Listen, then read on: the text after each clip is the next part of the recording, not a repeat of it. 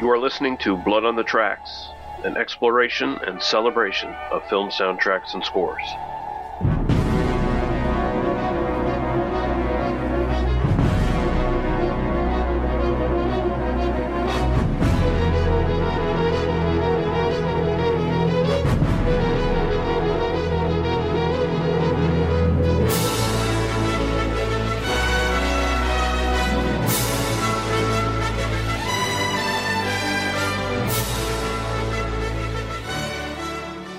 Hello and welcome to Blood on the Tracks, an exploration and celebration of film soundtracks and scores. I'm your host, Lee Russell, and this is episode seventy-one, and it's the end of the year. This is going to come out a day late, unfortunately. It's going to come out in twenty twenty-four, but it's still out. You know, the, there was a good chance it wouldn't even have gotten out because my personal life has been fraught with uh, other things going on lately, so uh, apologies it's a day late, but I mean, that's what you get. You get what you pay for. Yeah, we're going to sort of ring out twenty twenty-three with a uh, another entry in the little series I come back to every once in a while now that I, I believe I started this year, if I'm not mistaken. Yeah, I think I started it this past year. The unused or rejected scores. So this is going to be part three of unused or rejected scores for movies, and basically, you know, either scores were fully recorded and scrapped at the last minute, or a lot of it was thrown out. Maybe the score was used in one version of the film, but overseas was redone by somebody else. Like a good example of that is always like the A I P films. Usually over in Europe, you'd have like Mario Bava films and the like. They'd have their original scores, and then when A I P would pick them up and distribute them in North America, they'd get like Les Baxter to do a new score for it. But anyway, yeah, we're going to do that again. That's what's going to happen in this episode. I've got four films, I believe, we're going to take a look at. Some of the music. And of course, if you're not familiar, I asked you, the listeners, if you wanted me to provide a little bit of the original music first and then get into the actual music that was rejected. And so that's what we're going to do. So let's just get into it. We're going to get into The Payback from Hell Up in Harlem from nineteen seventy-three, done by James Brown. So Hell Up in Harlem was uh, written and directed by Larry Cohen. It was one of his blaxploitation films, sequel to Black Caesar. Brown's score, which he mostly co-wrote with uh, trombonist uh, Fred Wesley, was rejected by the producers. They, I guess they kind of dismissed it as same old, same old James Brown stuff. Um, and James Brown even said himself that director Larry Cohen rejected the music as not funky enough, but Larry Cohen denied it on the um, D V D commentary track for Black Caesar. Cohen states that executives at American International Pictures were already unhappy with Brown for delivering songs much longer than expected on Black Caesar and Slaughter's big ripoff, and so opted for a deal of Motown Records instead. And we've got three snippets from songs in the original score by Edwin Starr, which are Ain't It Hell Up in Harlem, Easin' In, and Jennifer's Love Theme. And then we're going to give you an example of James Brown's uh, music for this, which is The Payback. And The Payback ended up being a very successful record for James Brown when he just released it on his own. Uh, it was released in December nineteen seventy-three, and it was Brown's thirty-seventh studio album at that point, and it was the only one to be certified gold. So um, Brown kind of got the last laugh there, I think, in a way. But um, you will see that like the titular track, The Payback, is like eight minutes long. Pretty much. So you can see what the, the producers were saying, right? Where it's like all these tracks, and like if you look at the album, all the tracks are pretty much around that length. They're they're all long, like five to ten minutes or something along those lines. So I guess they probably had a point. It wasn't what they were looking for. And we'll get into those now.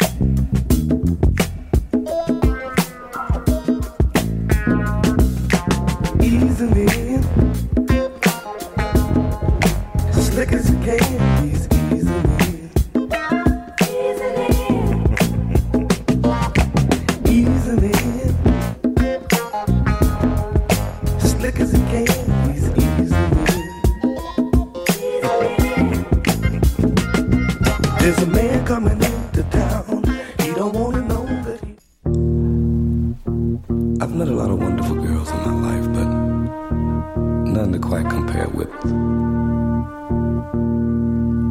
Jennifer,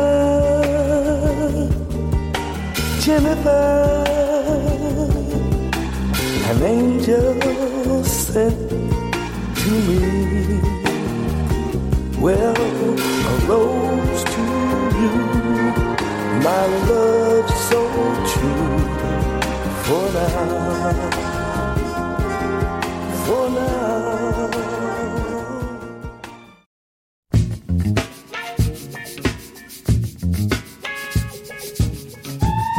Hey! Got, got to pay back. Pay back. Revenge.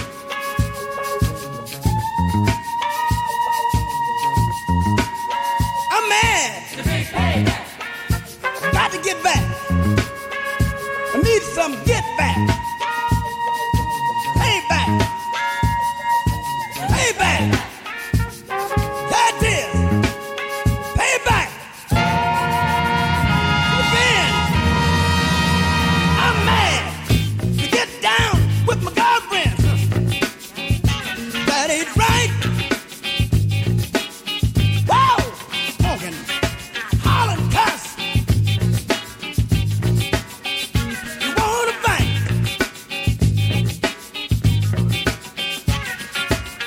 Payback is a thing you got to see. Hell, never do any damn thing to me.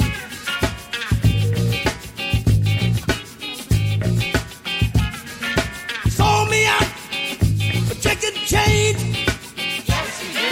Told me they they had it all arranged to hand me down, and that's a fact. And now you're punk. You gotta get ready for the big payback. The big payback. That's where I land. Oh, for the big payback. The big payback. I can do wheeling. I can do dealing. Yes, we can. But I don't do no damn squealing. I can dig rapping. I'm ready. I can dig scrapping.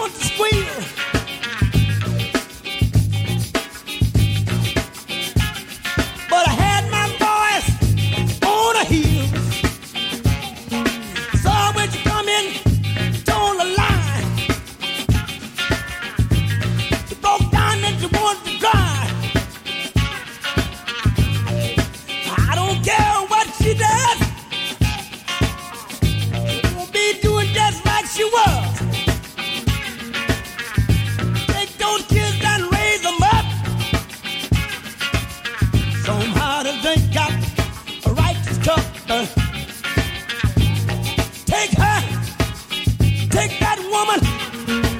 There's one place she's bound. Just run that mother out of town. Make her get up. Make her get up, get out. Make her get up. Make her get up, get out. I'm mad. I want revenge. I want revenge. My, my patience ends on revenge. My patience ends on revenge. I want revenge. I want revenge. Can I get some hits? I need those hits. I need those hits. Hit me.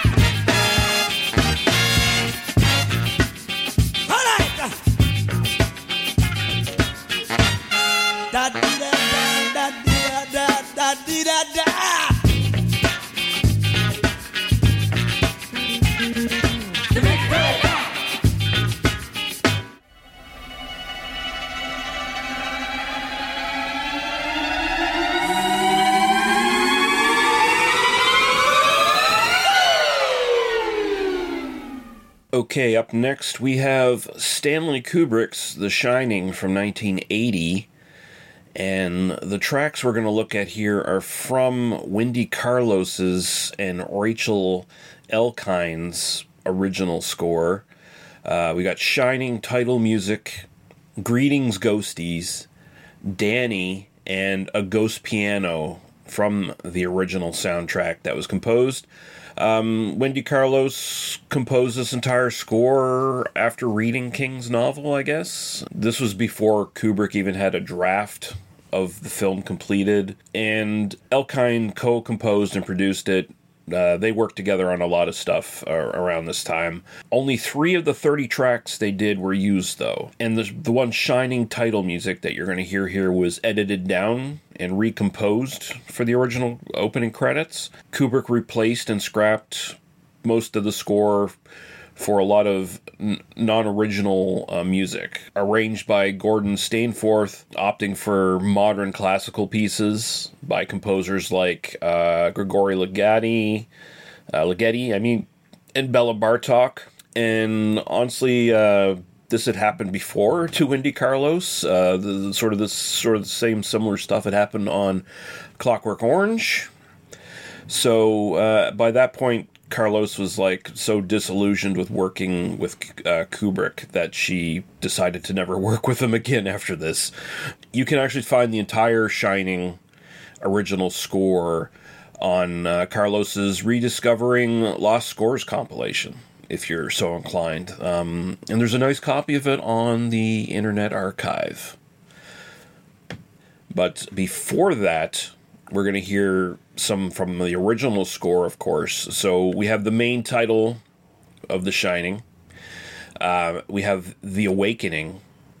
And then we get into the Carlos Elkine stuff. Shining title music, Greetings Ghosties, like I said, Danny, and A Ghost Piano. And we're going to get into those now.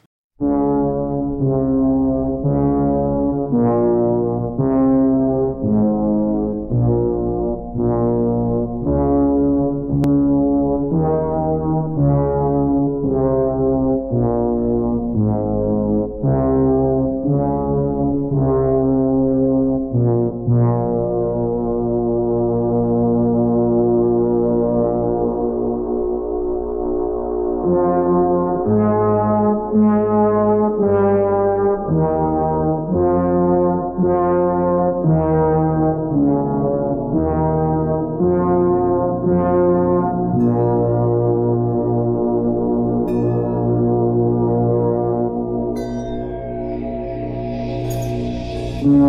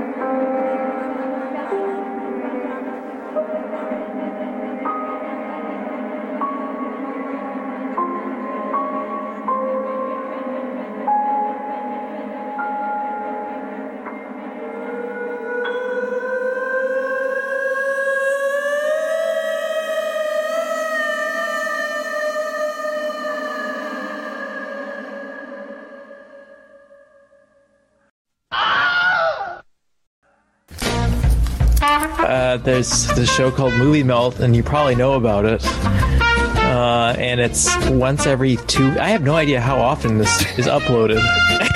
And it's a show where a bunch of compañeros get together and we play some fun games, trivia mainly. Uh, we talk about new releases. Uh, we have some fun games where we try and guess the title of a movie based on stuff that really probably religious people write on IMDb.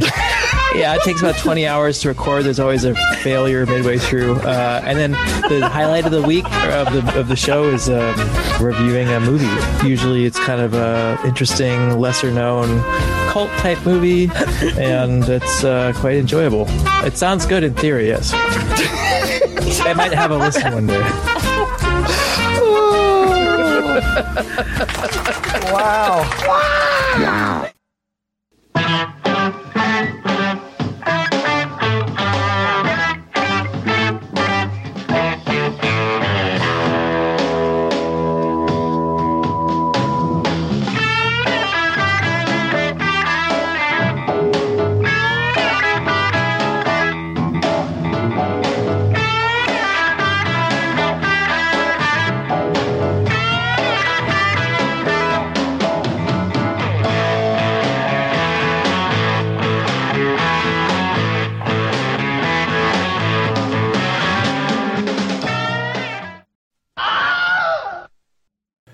Next, we have Streets of Fire from nineteen eighty-four, the Walter Hill film, and the unused score by James Horner. So Horner actually wrote three different scores for this film, apparently, but Hill didn't like any of them. Um, so the suite you're going to hear is of re-recorded material, which in the full version runs about uh, twelve minutes or so. Here I've got it at, I don't know, I can't even remember the time. Uh, it's it's not the entire thing, but um, if you want to hear it, it can be found on the James Horner Action Collection. Um, so Hill brought in various composers and acts to fill out the soundtrack and score for this film, including uh, Jim Steinman, um, The Blasters, and uh, Ry Cooder. And basically, Ry Cooder was brought on because both Hill had worked with him before, of course, but his rejected rockabilly score um, for Burt Reynolds' Stoker Ace uh, interested Hill. It's, hey, that kind of sounds like what I want for this film. So he brought uh, Ry Cooder in and had him add a bit of his music into this. Um, basically rearranged, reused versions of the stuff he had written for Stoker Ace. So before you hear the suite by James Horner, you're going to hear uh, clips of Tonight is What It Means to Be Young, composed by Jim Steinman, performed by Fire Incorporated with Holly Sherwood on vocals. You're going to hear a bit of Blue Shadows by the Blasters and Hold That Snake by Ry Cooder.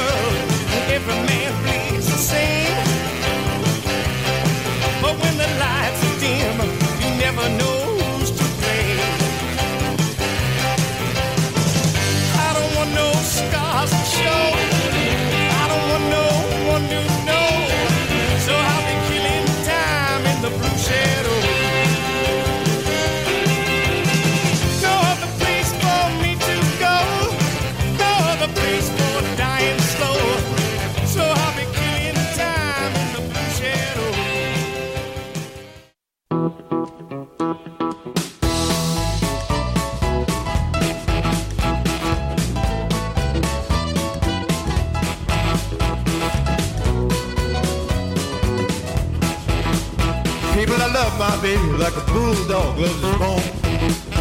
And last night she got crazy. She called me up on the phone. She said, come on over, Daddy, because I hate drinking alone. She said, I had to be a little, I had to have a little more. Uh-huh. I tried to get up, I could not get out the door. Uh-huh. There's a big old snake crawling right across the floor. And I told her, hold that snake till I make it. Hold on till your daddy gets there.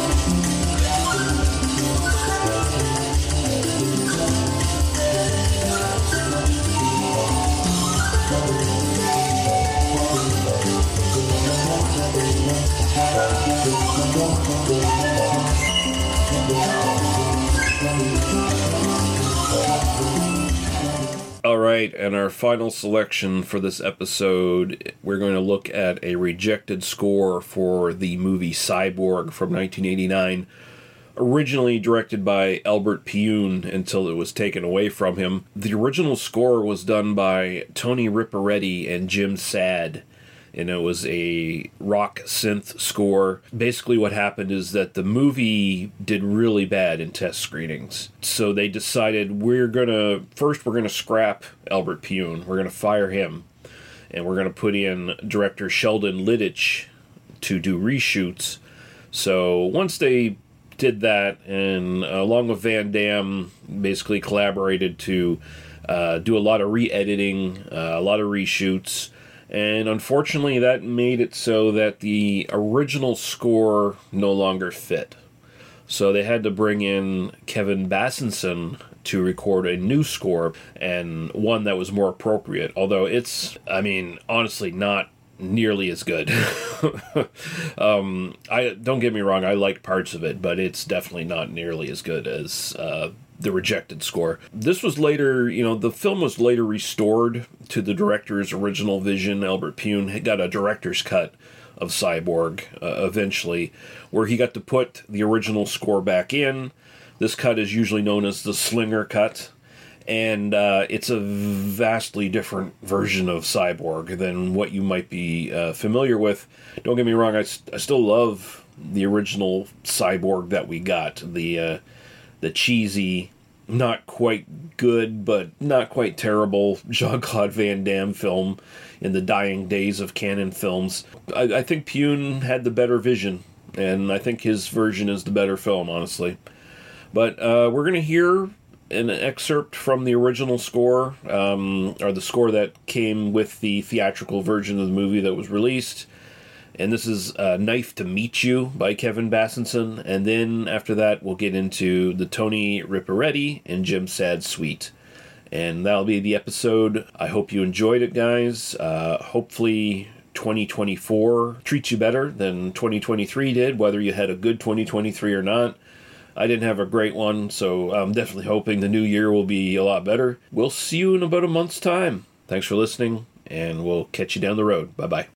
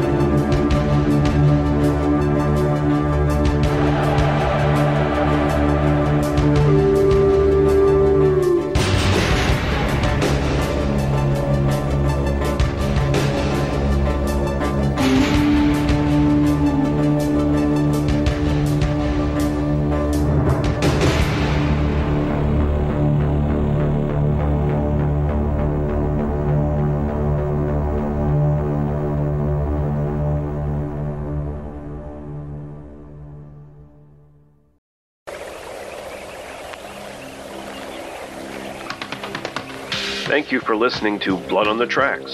For further episodes, go to t m b d o s dot podbean dot com. Thank you. Drive through.